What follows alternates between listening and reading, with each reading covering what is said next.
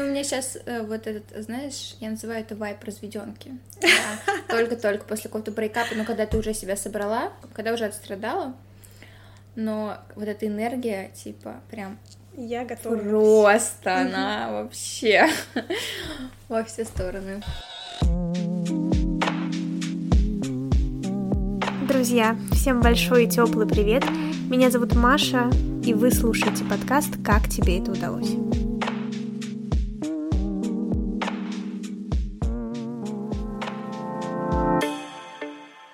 Сегодня в гостях моего подкаста Алена.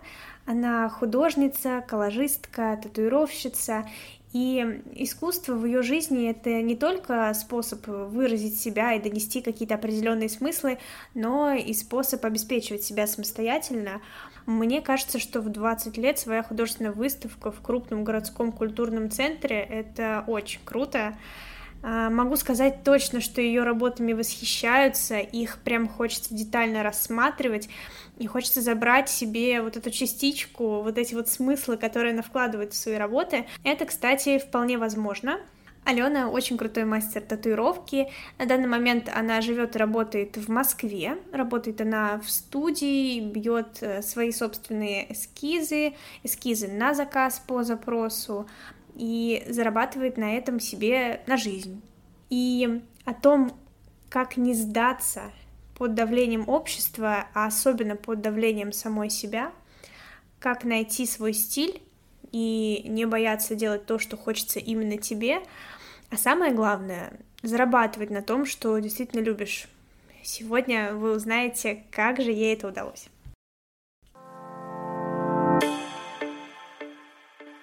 Ты художница.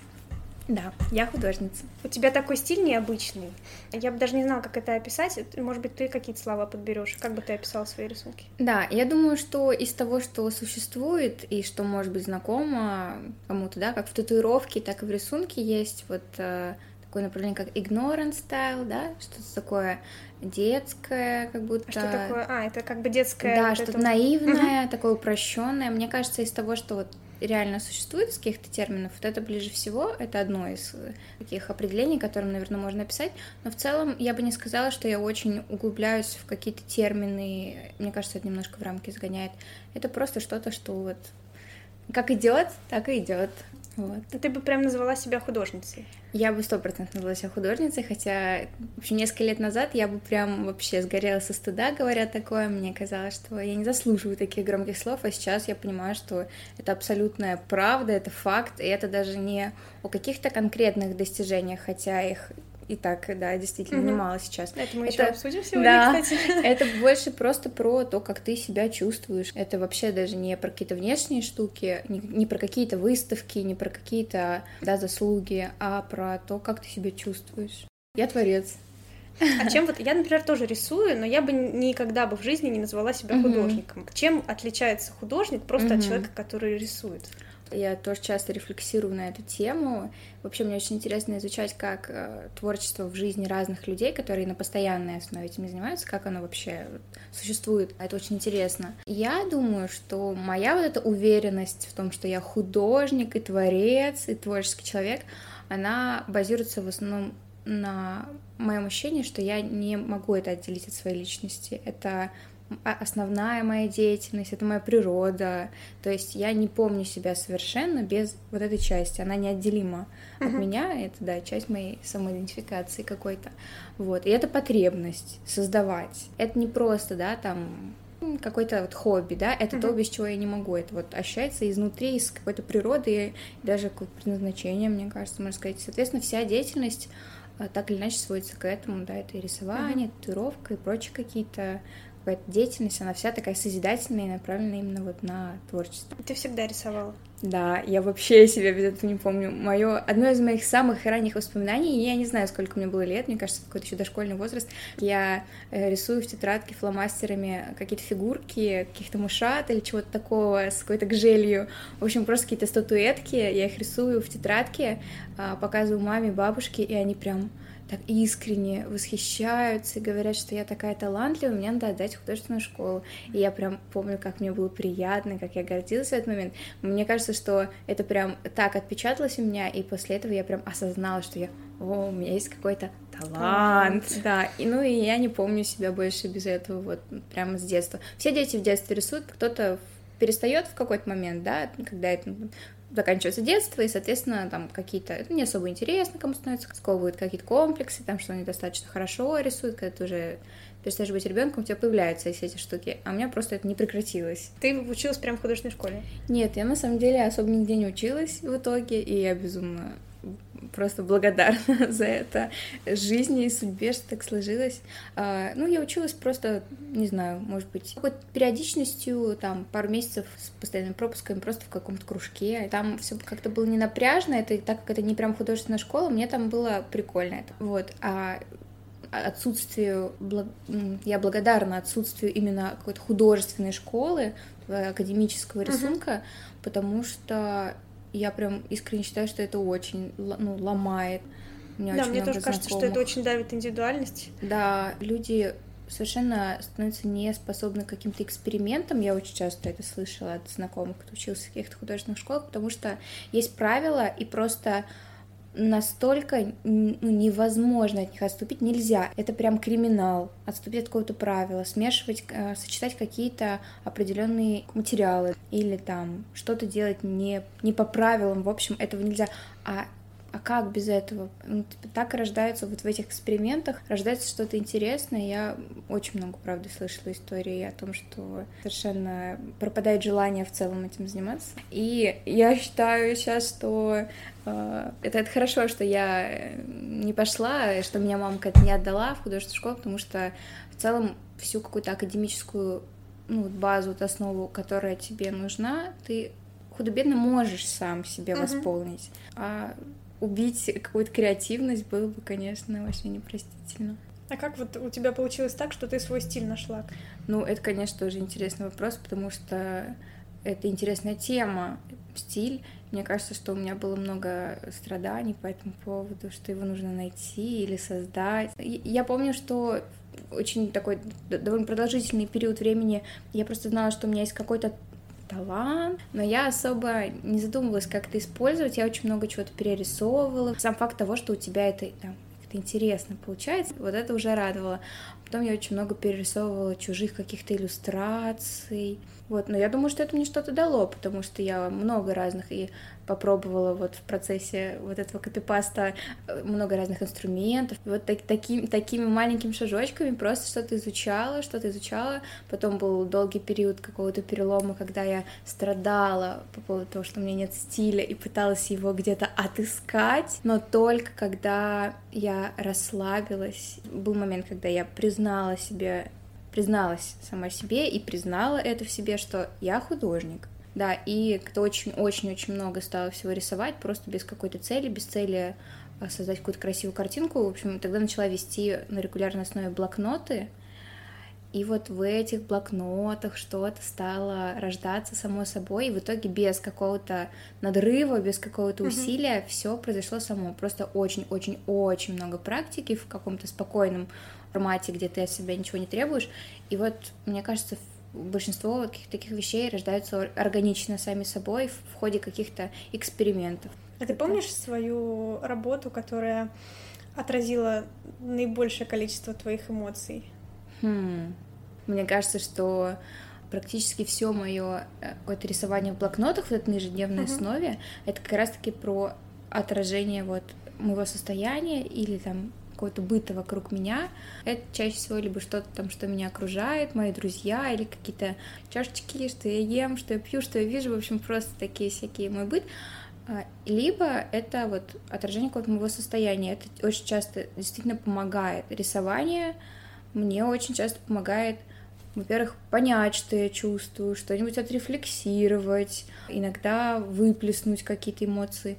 Поэтому я даже не знаю, как выделить вот какую-то работу, мне ничего не приходит в голову, потому что это на постоянной основе в целом, вот какая-то рефлексия через рисование. Угу. То есть люди ведут дневники, да, а да. ты описываешь свои эмоции да. картинками. Здорово. Но и это очень интересно, что какие-то мои эмоции, мои состояния, запечатленные в рисунке, могут потом стать а, например, эскизом для татуировки. Uh-huh. Такое часто случается, и это настолько как-то сакрально, не знаю, так как-то трепетно, что действительно вот совсем недавно была история, что я взяла какой-то набросок в своем блокноте, в котором я зарисовывала что-то во время сеанса психотерапии, чтобы отразить какое-то вот какое-то свое состояние, и потом я немножечко что-то доработала и выложила как эскиз татуировки, мы набили uh-huh. его девочки. Я всегда так восхищаюсь этому, что это вот это не просто какой-то образ абстрактный, да, выдуманный, это прям отражение моих каких-то состояний, вот чего-то моего, и это потом становится чьей-то татуировкой. А что там было? Там такой человечек, который стоит на одной ноге, а, и у него из сердца такие разноцветные линии исходят. И вот это, это было отражение моего определенного состояния. Сейчас девочка носит татуировку. На самом деле таких историй очень много. Ты какую-то связь прям чувствуешь? Да, всегда. Татуировка это, это всегда э, очень крепкая вообще и бесценная какая-то связь с людьми. Давай теперь немножко про рельсы. Давай. Что это для тех, кто не знаком? Угу. И как так получилось, что ты стала с ними сотрудничать? Да. Я расскажу с удовольствием, потому что это одно из моих самых любимых мест в Твери. Uh-huh. Рельсы это а, культурный центр, который а, создан с помощью жителей города, э, там на краунфаундинговой основе, да, и открыли это все очень классные ребята, и рельсы — это действительно очень важное место в Твери вот последние несколько лет, которое не существует, потому что это прям действительно такая культурная точка, э, это центр, в котором проходят э, всяческие мероприятия, культурные, просветительные, просветительские, uh-huh. творческие мастер-классы, какие-то лекции, кинопоказы, выставки и так далее. И на самом деле я очень благодарна ребятам за все, что они мне дали, за всю какую-то помощь, а, которую они мне оказали в моем развитии. А это действительно очень большое. Наше сотрудничество очень, очень помогло мне развиться. На рельсах прошла моя первая выставка персональная. Я провела очень много всяких а, как раз-таки мастер-классов для детей, для взрослых, проводила творческий интенсив для детей, летний лагерь. И это все действительно дало мне очень много крутого опыта. Как так вышло, что мы с ребятами стали сотрудничать? Мне кажется, по-другому быть просто не могло. Примерно с момента открытия, может быть, чуть попозже, я просто стала очень часто доходить, потому что там свободная зона с библиотекой, с крутыми книжками, где можно посидеть, поковоркать, порисовать. В общем, просто очень приятное место. Я просто стала сейчас туда ходить, как-то очень плавненько со всеми познакомилась. Какое-то время еще работала официанткой вот в, в Бонвилле, в кафе, который тоже на рельсах расположен. И, в общем, с каких-то разных э, точек со всеми, со всеми, со всеми, со всеми познакомилась. Кто-то мои коллеги, кто с кем-то я просто начинаю общаться, потому что я постоянно туда хожу. И просто мы как-то э, рассмотрели что-то друг в друге. Ребята, кто занимается всякими как раз-таки мероприятиями, стали предлагать мне что-то проводить. А, я до сих пор помню, что когда я вернулась из Новороссийска, как раз-таки запала мне делать коллажи, а, я сделала коллаж, посвященный рельсам, и подарила ребятам. И спустя какое-то время после этого как раз-таки они мне предложили проводить всякие коллажные uh-huh. мастер-классы. В общем, это все как-то постепенно мы стали знакомиться все ближе и ближе, и сейчас я прям а, очень рада ощущать себя частью вот этого места и даже частью этой команды. Вот, потому что действительно очень много крутого опыта я там получила. Как-то так. Ну а кто на кого вышел? Ты им предложила mm-hmm. или это они тебе предложили? Мне кажется, что прям наше первое какое-то сотрудничество, чтобы я что-то приводила, это все-таки ребята мне предложили. Вот после того, как я это подарила... именно коллажные, да, вот эти? Коллажные сначала, да, с этого uh-huh. все началось, и потом уже как-то все ближе и ближе с разными ребятами там знакомилась, кто занимается там такими программами, такими программами. Как-то они стали просто обращать внимание на то, чем я занимаюсь, и стали предлагать мне просто участие вот в разных как раз-таки каких-то проектах. Но самое приятное было с выставкой, потому что я... Да, вот хотела поподробнее да, про выставку спросить. Я прям с огромным удовольствием расскажу. Это было летом прошлого года, это была моя первая персональная выставка, а, прошла в августе прошлого года, и я на самом деле мечтала об этом уже очень давно, и последние несколько месяцев до того, как это свершилось, я прям обсессивно вообще думала об этом постоянно. Как раз-таки а, на тот момент уже существовал РУМ. Это вот какое-то время на рельсах а, была отдельная такая комнатка-галерея, которую, в которой выставлялись разные тверские художники. Но я узнала о конкурсе, вот отборе туда довольно поздно, когда уже на, там, на полгода вперед набрали художников. И все, как-то я решила, ладно, мне не судьба. Очень классные выставки проходили, очень крутые, талантливые ребята выставлялись в Руме, и я так этим вдохновилась. Я была уверена в том, что я так сильно хочу, что у меня обязательно тоже в скором времени будет своя. И я прям помню, как я все думала о том, что нужно подойти к Ане, это одна из основателей, основателей рельсов как раз-таки. Я думала, что мне нужно подойти к Ане и предложить ей, собственно, а, выставить мои mm-hmm. какие-то работы.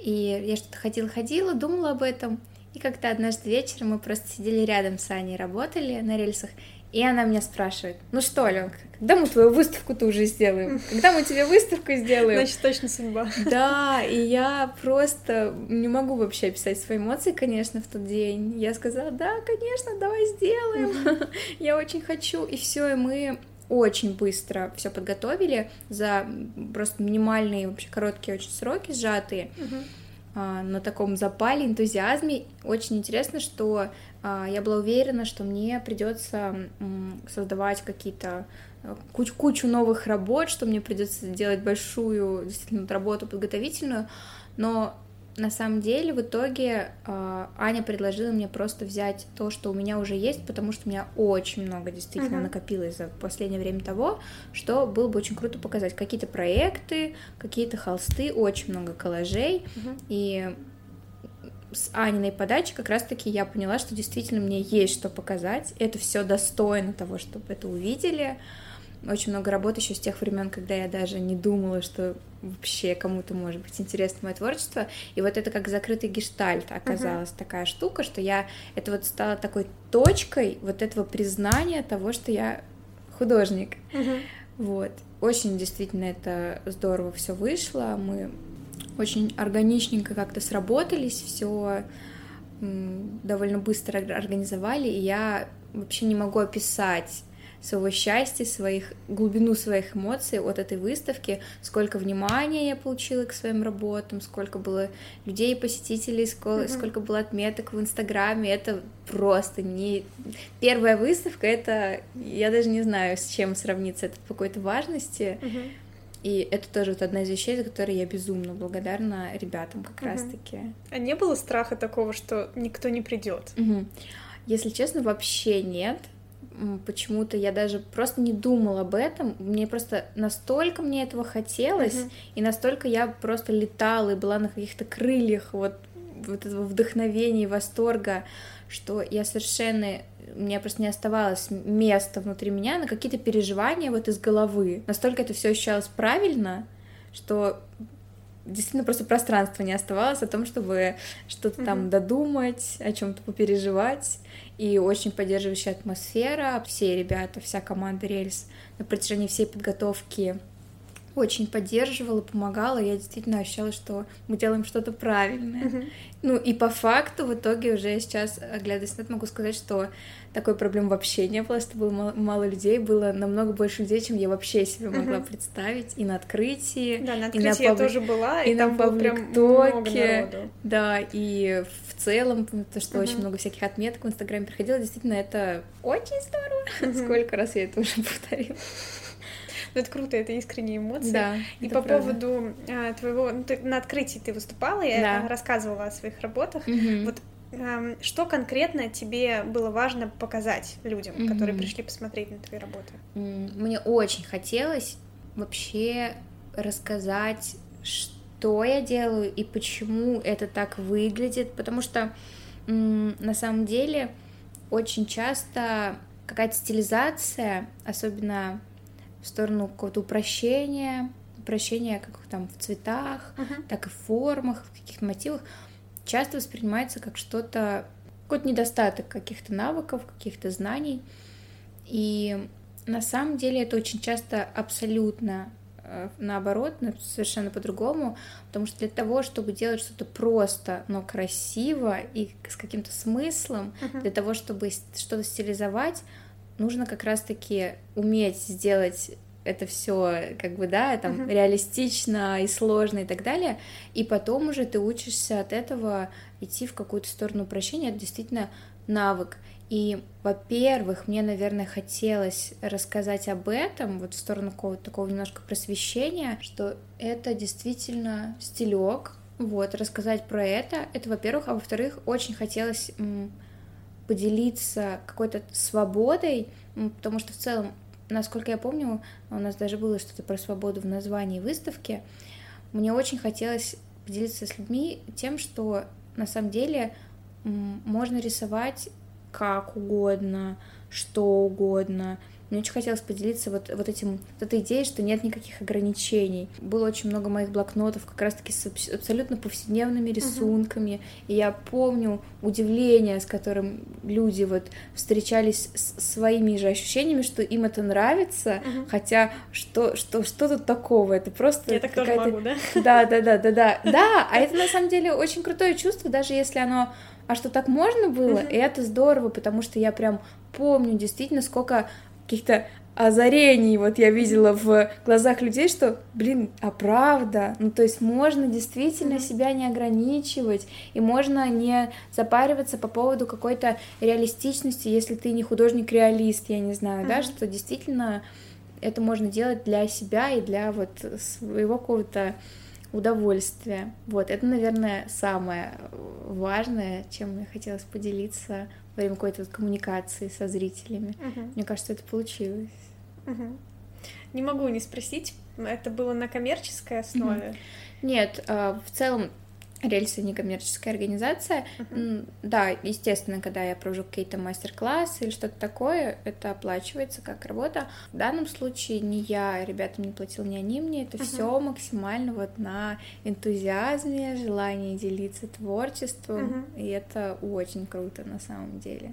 Обычно же выставки, в том числе, а, они нацелены на то, чтобы какие-то свои работы продать. Да, так правда часто бывает, но на самом деле у меня на тот момент не так много было холстов представлено, но вот на тот момент я не чувствовала, что мне хочется как-то отрывать их от сердца. Угу. Ну, ты как раз хотела про это спросить. Да. Нет ли такого ощущения, что вот ты продавал когда-нибудь свои работы? Да, продавала. И как, как, что ты чувствовала в тот момент, когда ты ее вот отдавала за Если деньги? честно, а, я продавала холсты, и, но это был, был какой-то коммерческий запрос. Вот несколько mm. раз такое бывало. И это все-таки немного другое, когда ты изначально mm-hmm. создаешь что-то для кого-то по его запросу, это одно. Когда ты создаешь что-то по своему какому-то собственному желанию, порыву, когда это, возможно, какие-то твои эмоции отражает, это намного сложнее, но такой момент я поняла эм, однажды вот э, в какой-то период времени мне пришло такое сознание, что вот я почувствовала, что я готова делиться с оригиналами своих работ. Uh-huh. И это пришло, это ощущение пришло вместе с признанием того, что я художник, потому что а, пока у тебя нет этого признания самому себе, что ты художник, у тебя есть ощущение, что все хорошее, что у тебя получается, получается случайно, uh-huh. и ты за это очень держишься, ты боишься, что ты не сможешь это повторить. Uh-huh. Но как только ты осознаешь, что вот результат — это какой-то вот продукт, да, который ты создал, это результат вот того какого-то навыка, который у тебя есть, какой-то твоей вот этой творческой, да, жилки, и это, вот это никто не заберет, и типа ты сделал это, ты сделаешь еще миллион раз, uh-huh. и что, что-то еще круче. И когда вот я признала себе в том, что я действительно художник, и я действительно, это не случайность, uh-huh. это вот что-то закономерное, а, я прям помню, что это вот прям одновременно случилось, я почувствовала, что я готова как продавать какие-то свои работы, делиться. Ну, у меня на самом деле не очень много опыта, но есть опыт вот, э, продавать холсты, uh-huh. которые изначально не были написаны под запрос. Это немного тяжело все еще для меня, потому что все равно очень часто, действительно, как я уже сказала, в работах отражен, отражен какой-то период жизни, uh-huh. какие-то эмоции, и это все равно немножко отрывать от сердца. Но при этом это огромное удовольствие. Поним... Как и с татуировками. Понимать, что что-то, что ты создал, интегрируется в жизнь другого человека, как-то обрастает новыми смыслами, и это приятное чувство причастности к чьей-то жизни. Ты понимаешь, что вот что-то, что ты из себя достал, какие-то свои эмоции, а, будут как-то влиять на жизнь другого человека. Может быть, он будет смотреть и вдохновляться, uh-huh. или радоваться, или что-то еще. И это очень приятно. Uh-huh. Ты прям рисовала картины на заказ? Ну вот да, какое-то время назад было такое. А это, ну, является ли это искусством? Ну, то есть, грубо говоря, ты выполнила просто чей-то uh-huh. запрос. Ты для себя это считаешь как э, вот твой uh-huh. художественный какой-то порыв? Или это просто работа? Ага, интересный вопрос. На самом деле тогда, наверное, это было больше работой, потому что я не совсем понимала, как создать что-то вот так, чтобы мне это и нравилось, uh-huh. и чтобы удовлетворить человека. Я на самом деле до сих пор, ну, я бы не сказала, что у меня хорошо развит этот навык, потому что, опять же, как я говорила, я коммерческой историей не занимаюсь, да, какими-то коммерческими иллюстрациями. Uh-huh. Мне намного комфортнее и понятнее создавать что-то просто по какому-то порыву, и потом уже там это, если появляется человек, которым, который заинтересован в том, чтобы это себе забрать, да, возможно, можно подумать о какой-то продаже. Uh-huh. Но при этом я хочу провести параллель с татуировкой. Я ведь тоже могу там создать какие-то эскизы на заказ, да, это не всегда то, что я стала. Или вообще в целом, если проводить параллель с татуировкой, тоже я задаюсь таким вопросом. Являются ли, например, художниками татуировщики, которые а, делают просто какие-то там вещи по запросу там из интернета, не uh-huh. свои эскизы. Я считаю, что нет. Uh-huh. Это мое мнение. Почему? Потому что это просто какое-то ремесло, просто какое-то вот дело, ты хорошо умеешь что-то делать, это вот у тебя хороший навык, но в этом нет вообще никакого творчества. Ты просто uh-huh. механически вот выполняешь какую-то свою работу.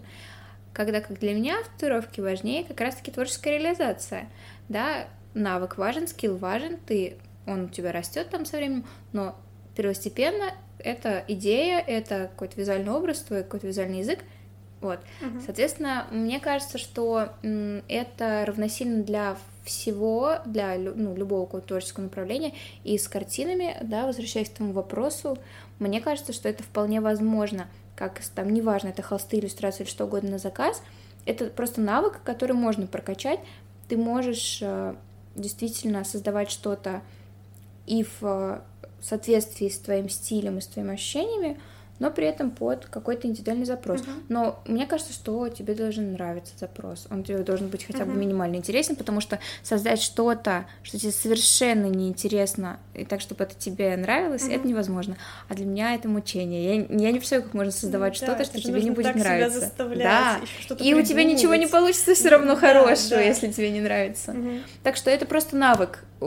Я бы не сказала, что он у меня как-то супер прокачан, uh-huh. вот создание коммерческая история на заказ. Ты с этим скорее, не занимаешься? Скорее нет, это не в приоритете. Но мне действительно намного комфортнее и понятнее вот делать что-то по своему порыву, угу.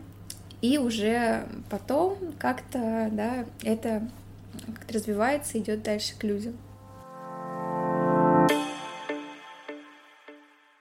У меня есть такая традиция, я когда с людьми знакомлюсь, я задаю им вопрос про их идеальный день. Для меня это всегда очень показательно в плане жизненных приоритетов. Mm-hmm.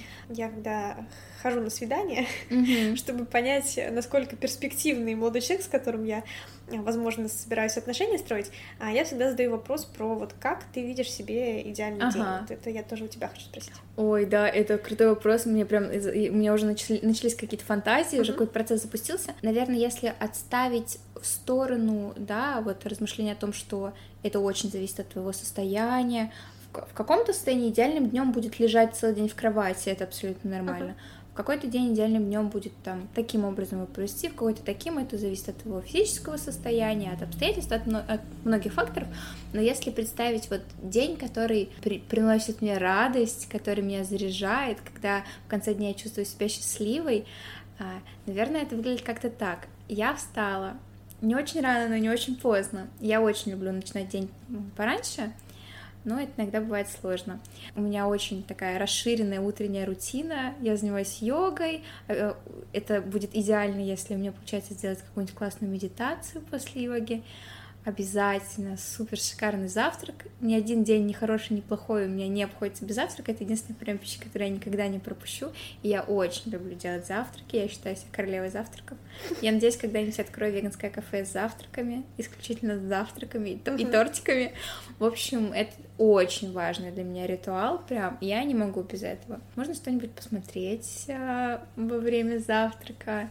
Я думаю, что было бы круто, если бы этот день включал в себя и какое-то времяпровождение с собой, потому что я очень много времени провожу одна, для меня это очень важно.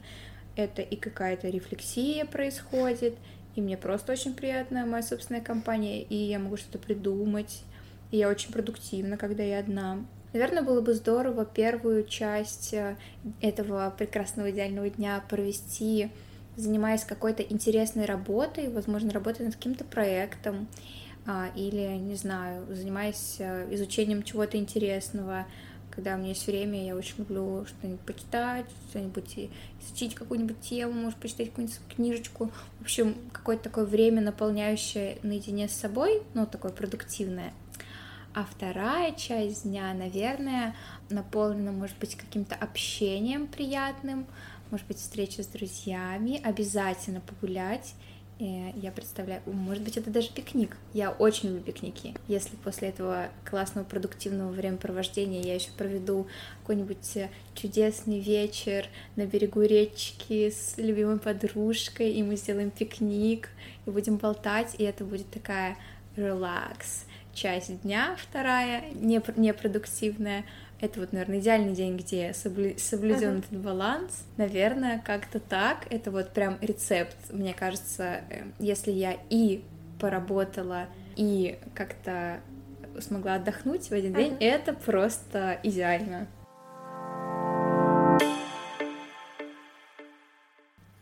Давайте теперь про татуировку. Давай, ура! Мы уже очень много затрагивали эту тему, и мне очень интересно, как вообще, в принципе, ты к этому пришла. Ну, я с удовольствием расскажу, потому что это тоже интересная история, как это э, вообще, типа, вошло в мою жизнь. В целом, это очень частый сценарий, когда человек, который в целом творческий, да, занимается какой-то творческой деятельностью, рисует, и вот э, он проходит татуировки, это очень часто похожий сценарий, что ты просто, вдруг вот у тебя возникает мысль, блин, мне кажется, мои картинки круто был, ну, круто бы смотрелись там на человеческом теле. Вот у меня было примерно так же. Я просто в какой-то момент поняла, что я очень как-то, знаешь, часто рисую на своих персонажах какие-то картинки. Как будто бы где-то в глубине своего сознания, как будто бы я уже создаю что-то, что можно использовать как татуировку. Вот то я просто начала прощупывать себе этот интерес, и так постепенно, постепенно вот я стала понимать, что это превращается уже в какой-то большой интерес, что это вот не просто какая-то мысль, а что мне прям хочется потому что это вот действительно вот можно рисовать, да, это могут быть просто иллюстрации, а это можно еще там переносить на одежду, а можно там еще как-то использовать. И вот татуировка это тоже один из э, каких-то таких направлений, как ты можешь использовать свои какие-то образы визуальные. Я очень долго как-то ходила вокруг этого, я совершенно не знала, куда пойти учиться, что делать. Но опять же, как вообще во всех, э, все, все лучшие вещи, которые со мной случались, случались сами собой, без какого-то надрыва и сверхусилий. Я познакомилась с татуировщиком в Твери, и я просто сказала, ну что, научишь меня бить татуировки? То есть вот это действительно вот так, само собой. И он такой, да, конечно. И вот он действительно мне просто так, это даже была не коммерческая история, типа я ему ничего не платила, это просто по дружбе. Вот он э, провел мне какие-то там ну, такие небольшие лекции, то есть рассказал про какие-то основы и сразу же дал на себе попробовать. Сразу же под его присмотром э, ему на руке я набила татуировку. Это было абсолютно спокойно, я совершенно не боялась как-то закосячить или что-то такое, потому что у него очень много татуировок. И он такой, мне вообще все равно, как получится. У него больше одной меньше. А? да, да, да, у него столько всего там, что это, даже если бы я сделала плохо, это была бы наверняка не самая худшая татуировка. Ну, типа, знаешь, там э, э, действительно огромное количество татуировок, самых-самых разных, mm-hmm. разных обстоятельств набитых. И мне действительно было спокойно от того, что он так относится легко. И мало того, что он меня научил и дал сразу же попробовать на себе, он потом еще какое-то время был каким-то моим наставником, опять же, без вообще какой-то финансовой истории, что я там как-то платила. Он присутствовал на моих сеансах. Первые мои все сеансы, ну, они были там в основном каких-то друзьях или знакомых. И, и я била в студии, где он работал, и он был на всех моих сеансах, чтобы меня поддерживать, чтобы мне что-то подсказать, если вдруг я уставала или у меня uh-huh. что-то не получалось, он мог помочь.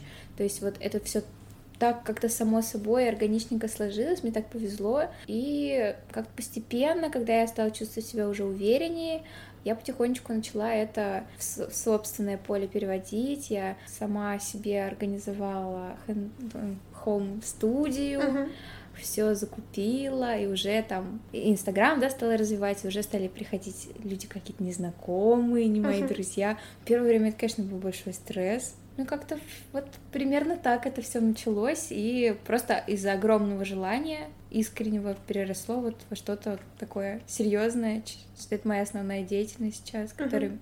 которой я и зарабатываю себе полностью на жизнь, и реализую себя творчески, знакомлюсь с крутыми людьми. Это какая-то особая технология, да? Как она называется? Хэндпок. Это, ну, в целом татуировка — это способ нанесения. Это техника, это э, татуировка — это либо хэндпок, либо машинка. Тату-машинка uh-huh. это, это быстрее, там, скажем, и это, это два совершенно разных uh-huh. бы, направления. В рамках там и хэнпок, и машинки могут быть разные стили совершенно. Просто это вот два разных способа набить татуировку. Машинка либо хэнпоком. Хэнпоком это, значит, без, без машинки это просто вручную нанесение татуировки с помощью э, там рук и иглы. Да, то есть вот иголочка точно такая же, какая есть в машинке, только ты ее держишь в руках, и если проще, да, говоря, точечками создаешь там цельную линию. Очень много маленьких точек, которые ставятся близко друг к другу и создают такую цельную линию. Вот. Ну, вышло, на самом деле, форм... По сути, случайно, что я выбрала именно это направление, потому что мой друг, он, да, бил хэнполком, и он учил меня тому, что он умел. Но на самом деле я очень рада, что так сложилось. Я безумно люблю хэнполк. Это очень что-то такое, знаешь, ручное, такое, что ты очень большую причастность к этому чувствуешь, потому что ты буквально сам своими руками это создаешь. Я очень люблю, как это выглядит, я очень люблю, как это спокойно, как это медленно, насколько комфортно людям в процессе этого. А цены ты сама назначаешь? Да, конечно. Ну, у меня есть какая-то определенная закономерность, то есть это не, не, не совсем каждый раз как-то выдумано, это зависит от размера, от места uh-huh. нанесения. Но на самом деле после переезда в Москву, конечно, я прям супер смело подняла ценник. Угу. Да, вот просто есть такая проблема, что особенно на начальных этапах сложно да. какой-то большой ценник выдвинуть, потому что правда. кажется, что ты таких денег не заслуживаешь. Да. Как вот это вот ты преодолела, как у тебя получилось? Это, это интересный был процесс, потому что, во-первых, когда ты начинаешь, ты объективно понимаешь, что ты, э, э, то тебя там еще не супер развитый скилл, у тебя там не очень что много ты нарабатываешь опыта. портфолио. Да, да, да. И, конечно, первое время это вообще какие-то незначительные суммы, вот, это абсолютно нормально, и это прям маленькими-маленькими шажочками я начала поднимать какие-то цены по мере того, как ощущала, что растет моя уверенность в себе, потому что растет скилл, это опять, это вот, как я и говорила, это что-то, что у тебя уже не смогут забрать, ты все увереннее становишься в том, что это не случайно у тебя хорошо получилось, а у тебя есть навык. Ты, соответственно, этому понимаешь цену. Один из важных очень важных моментов, это тоже связано просто с деньгами и какой-то уверенностью в себе и знанием себе цены, было э, введение обязательной предоплаты. Это было еще когда uh-huh. я в Твери работала. Но опять же, чтобы что-то ввести, нужно очень много раз как-то обжечься, когда там несколько раз у тебя срываются сеансы, ты остаешься без денег, которые ты уже там просчитывал, все, ты понимаешь, я так больше не могу, я ввожу предоплату. Это как бы уважение к себе, своему времени, своему труду. Также с оплатой. Надо несколько раз очень обжечься э, заниженной ценой, когда ты бьешь большую работу, вкладываешься в это, ты физически устаешь, ты эмоционально устаешь, uh-huh. ты общаешься с человеком, ты обслуживаешь.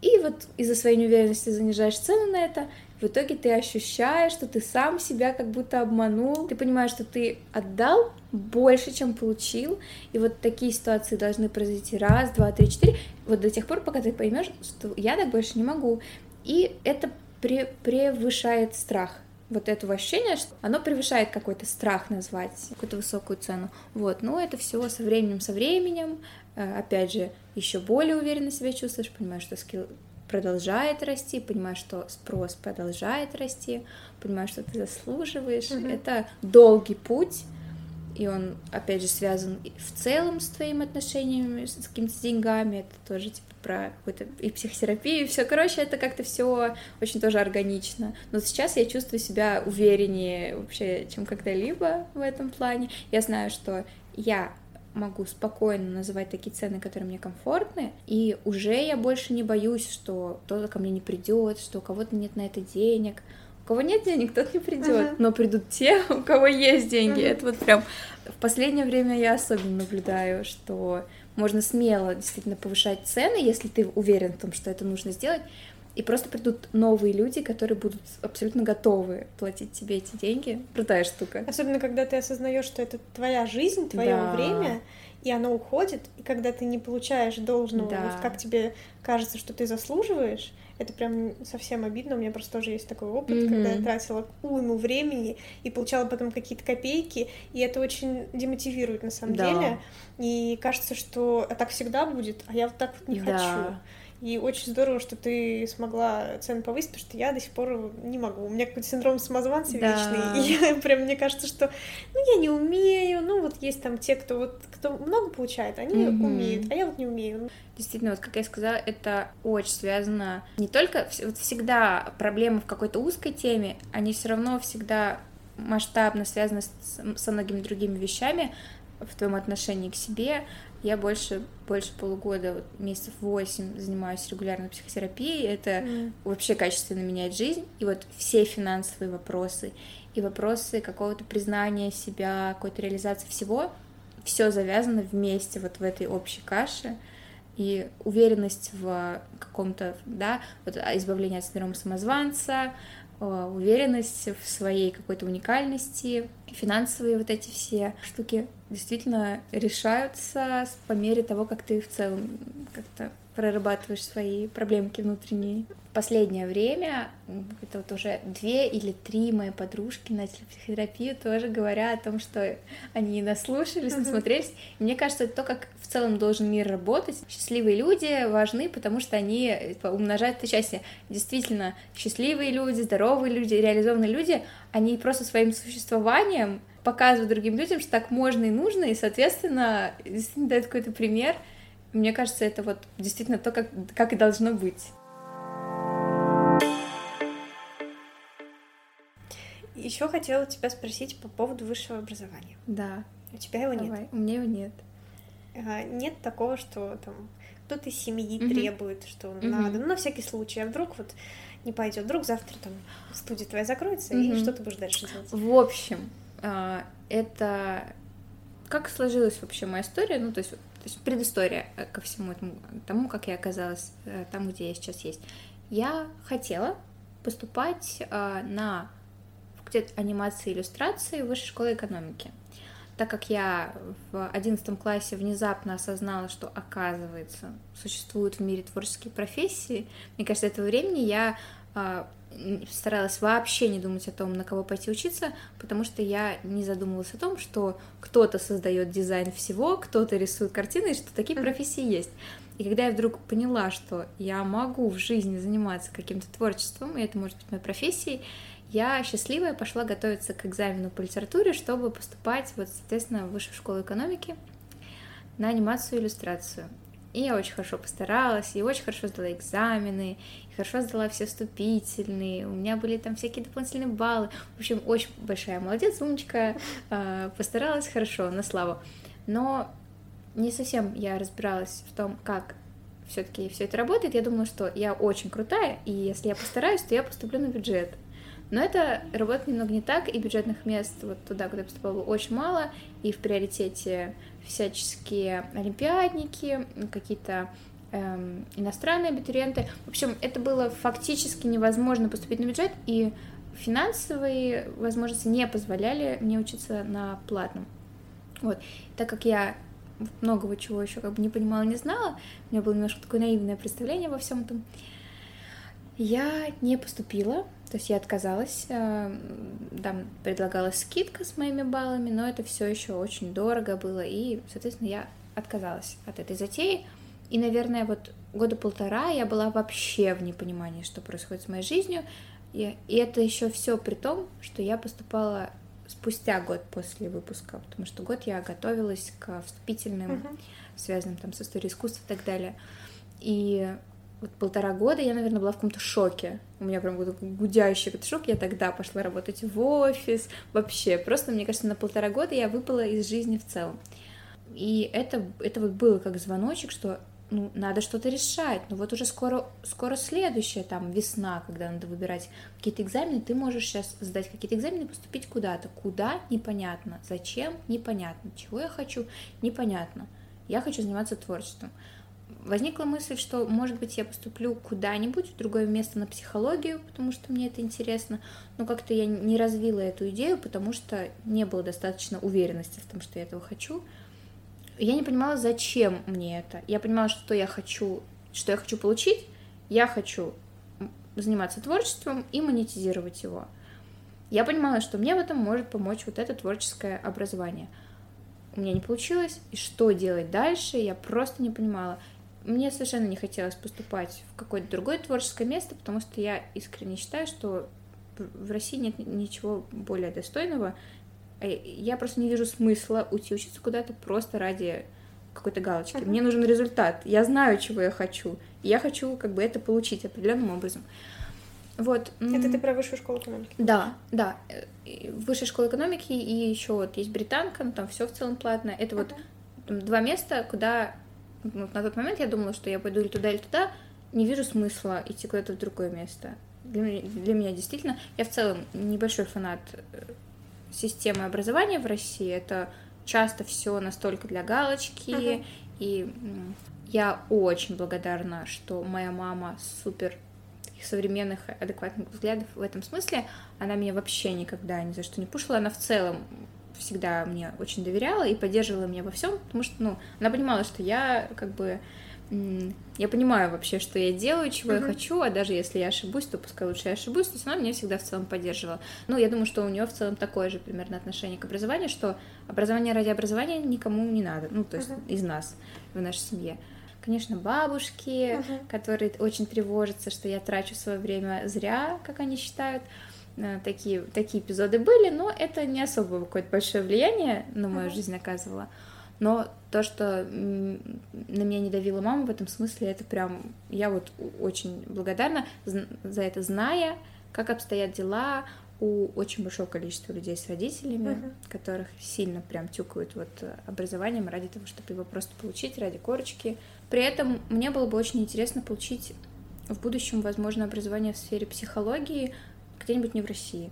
Я думала о том, что было бы интересно в свою деятельность интегрировать психологию, какие-то знания uh-huh. по психологии, особенно сейчас, когда у меня больше преподавательской деятельности. Хотелось бы, чтобы это базировалось не только на моем опыте просто, который у меня есть, но и на каких-то психологических знаниях. Например, где? Слушай, если честно, вообще не занималась этим вопросом, не изучала. Я, знаешь, думаю о том, где бы мне хотелось пожить. Наверное, мне хотелось пожить во Франции или в Германии, просто вот на каких-то своих ощущениях но я не изучала вопрос того, где какое образование в этой сфере и в целом. Вот. Но а на данный момент я прекрасно себя чувствую со своей жизнью, с тем, чем я занимаюсь. А, да, иногда это, знаешь, заставляет немножко сжиматься, когда тебя просто спрашивают, где ты там учился, ты такой нигде. Uh-huh. Хочется сразу начать оправдываться, естественно, потому что там я не, я не дурень какой-нибудь, вы не подумайте. Но я с этим работаю, потому что я понимаю, что это никак совершенно не обозначает мою ценность, мои, мою компетентность, мои навыки. Я сейчас в абсолютно прекрасном каком-то этапе своей жизни, я занимаюсь тем, что я люблю, и абсолютно нет у меня вот никаких э, проблем с этим. Давай тогда чуть-чуть вернемся да, обратно к давай. татуировке угу. и к приезду твоему в Москву. Да. Как давно ты приехала? А, по-моему, около полугода или 7 месяцев. Я переехала в начале ноября. Ты туда целенаправленно поехала работать? Да, бить татуировки. Ты там сначала нашла студию, а потом приехала? Да, я на самом деле довольно спонтанно устроила весь этот переезд, потому что я думала о нем все лето, я понимала, что к концу лета я планирую приезжать в Москву, но не сказала бы, что я что-то заранее для этого сделала, и в итоге я столкнулась э, по факту с суровой реальностью того, что в сентябре, когда я решила, что я сейчас на раз-два найду квартиру, конечно же, это было невозможно, потому что все переезжали в Москву на учебу, угу. и студию я нашла раньше, чем квартиру, просто по какому-то течению обстоятельств нашлась очень приятная для меня студия, так как в Твери я уже съехала там со своей квартиры, где у меня была моя домашняя студия, я жила у мамы, пока искала квартиру, и не могла работать. Но я все еще не жила в Москве, я все еще не приехала. И где-то два месяца, сентябрь и октябрь, я ездила на сеансы в Москву, в эту студию на «Ласточке». Это было очень тяжело, но я просто не могла не работать, я не могла не бить татуировки. И потом, наконец-то, вот волшебным образом нашлась моя квартира, я приехала и уже полностью себя со всей своей деятельностью перевезла туда. Тяжело было? Морально? Mm, да, было тяжело по многим как бы, причинам. В первую очередь э, меня очень вымотали вот эти поездки до переезда, то есть я по факту уже очень утомленная всем этим переехала. Но при этом меня это очень подготовило. Я так привыкла ездить в Москву, для меня это настолько уже перестало быть каким-то большим событием, как было раньше, там, да, до переезда, что, возможно, это даже к лучшему. Но мне кажется, я довольно легко перенесла переезд из-за психотерапии, правда. Еще было тяжело из-за того, что это была осень, это была темнота и холод, и я одна в Москве, но это все такие мелочи по сравнению с тем, э, насколько полно реализовалось все то, ради чего я туда ехала. Огромное количество людей, огромное развитие в татуировке, супер стремительный рост, да, там за намного меньшие сроки, чем в Твери, но это, собственно, то, зачем я и поехала. А как тебя клиенты находят? Все через Инстаграм. Это тоже, на самом деле, очень большая работа, потому что с приездом в Москву я прям супер основательно занялась Инстаграмом. Именно вот отдельная страница? Да, у меня отдельная uh-huh. страница. Я, я купила там дорогостоящую консультацию с разбором, начала вести регулярно как эм, блог, можно сказать, да, типа, показываю свою экспертность, uh-huh. в общем-то там планирую все посты наперед, знакомясь, и до сих пор, собственно, занимаюсь вот это прям отдельная часть твоей работы, регулярная, и очень тоже за это благодарна, потому что благодаря Инстаграму практически все, что у меня есть, все мои записи, все мои клиенты, весь мой поток, который меня обеспечивает моей постоянной работой. Ну, расскажи про Вагнер. А, да, с удовольствием. В общем, как-то как так опять же магическим образом сложилось, как я уже говорила да, не раз. Вся жизнь так как Да, да, да, все вот все самое интересное, крутое, большое, оно вот само приходило, правда. Uh-huh. Это такая закономерность, что, ну, это действительно каким-то волшебным образом э, сложилось так, что я познакомилась с девушкой, которая хотела делать в Твери веганское кафе нас познакомила наша совместная подруга. И она говорит, вот э, ты же мясо не ешь и готовить любишь, а у меня подружка хочет веганское кафе открывать. Я, конечно, перв, в первое время вообще не отнеслась к этому серьезно, хотя я была в восторге, но я не представляла, что вообще это значит, как это будет выглядеть. Но после знакомства с, э, вот, с Рассвет, эта девушка, с которой мы открывали Веган Меган, я поняла, что это просто это безбашенный человечек, который будет делать то, что он хочет, и я с удовольствием согласилась принять в этом участие. Это все было очень необычно, я вспоминаю это все действительно какие-то волшебные времена, когда столько всего происходило, и мы действительно открыли такое поначалу андеграундное местечко, ну, то есть мы это делали, первый, первый веган Меган был без эм, ИП. А, это, по сути, было просто приглашение каких-то наших друзей и знакомых в гости на вот наши какие-то веганские блюда. Это такие больше какие-то свои тусовки, то есть приходили какие-то знакомые, знакомые знакомых, все общались, была очень приятная атмосфера, мы всех угощали, всех кормили. Э, я долгое время была шеф-поваром, у меня, у меня была полная свобода, я там настолько в этом прокачалась. Я прям приобрела там вот огромное количество какого-то кулинарного такого опыта и в плане экспериментов, и в плане в целом каких-то навыков. Это было очень здорово. Потом на какое-то время проект приостановился, И уже спустя несколько месяцев а, мы решили все делать более серьезным, открыли П, сняли соответствующее помещение, которое располагает к тому, что там делать а, а, еду, собственно говоря. И там несколько месяцев еще веган Меган просуществовал, все было круто, очень много людей веганов мы между собой перезнакомили таким uh-huh. образом, и сами тоже познакомились с крутыми людьми. Очень крутой опыт, но, к сожалению, именно в формате вот э, официальном, где все вот эти учетности и все это в общем, мы с этим не справились, потому что это действительно сложно. Был изначально вот такой запал вот uh-huh. это все создавать, но с какой-то точки зрения э, коммерции, официальных всех вот этих э, формальностей, это тяжеловато, то есть мы не, у нас не было возможности расширять команду, набирать каких-то работников. Все было просто силами друзей, которые захотели делать вот что-то свое. И да, действительно, в итоге мы совместно приняли решение, что мы останавливаем проект, но совершенно никаких сожалений по этому поводу, потому что это что-то такое крутое, большое, и до этого вообще не было в три веганских мест, вот такого формата. Это действительно было очень здорово, и в плане новых знакомств, нового опыта.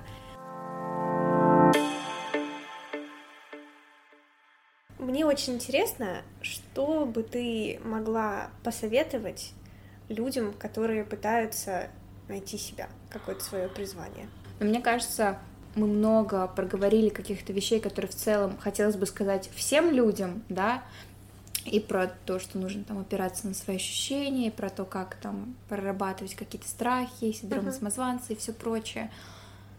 Но, наверное, самое важное, и я готова это даже повторить еще раз и там перефразировать, я считаю, что чем бы человек не хотел заниматься, да, э, важно, вот самое важное и самое первостепенное — это понять действительно, чего ты хочешь, потому что то, как этого добиться, да, то, как это к тебе придет, какие нужно будет для этого усилия приложить, все прочее, как разобраться, что это там действительно то, чего ты хочешь, что нужно этим заниматься. Это все тоже очень важно, но самое первостепенное, что стоит вообще в основе всего, это вот войти в контакт с собой, понимать свои ощущения и понимать, чего ты хочешь от жизни, как ты себе представляешь свою счастливую жизнь, чем ты хочешь заниматься. И опять же, как да, я рассказала уже не раз, очень много крутых вещей со мной произошли без моего вот надрыва, без какого-то uh-huh. усилия. Это не значит, что я ничего для этого не делала. Я делала много чего, и в том числе очень большую, глубокую внутреннюю работу, как раз-таки по осознанию того, чего я хочу. Когда у тебя есть четкое намерение, вот когда ты в, со- в согласии с собой, понимаешь, что это то, чего тебе хочется, это то, что тебе нужно, и ты вот всем своим телом буквально это ощущаешь, очень много появляется и возможностей, и прочих всяких вещей. Вот, поэтому мне действительно кажется, что самое первостепенное — это знать, что делает тебя счастливым и чем бы ты хотел заниматься. И в процессе, только когда ты уже это понял, да, определился с этим, ты начинаешь делать, и страхи пропадают в процессе. Они не пройдут по щелчку пальцев. Может быть очень сложно, но как, э, когда ты уверен в том, что ты этого хочешь, ты можешь преодолеть. Когда ты знаешь зачем, ты ну, можешь сделать все, что угодно и преодолеть любые препятствия.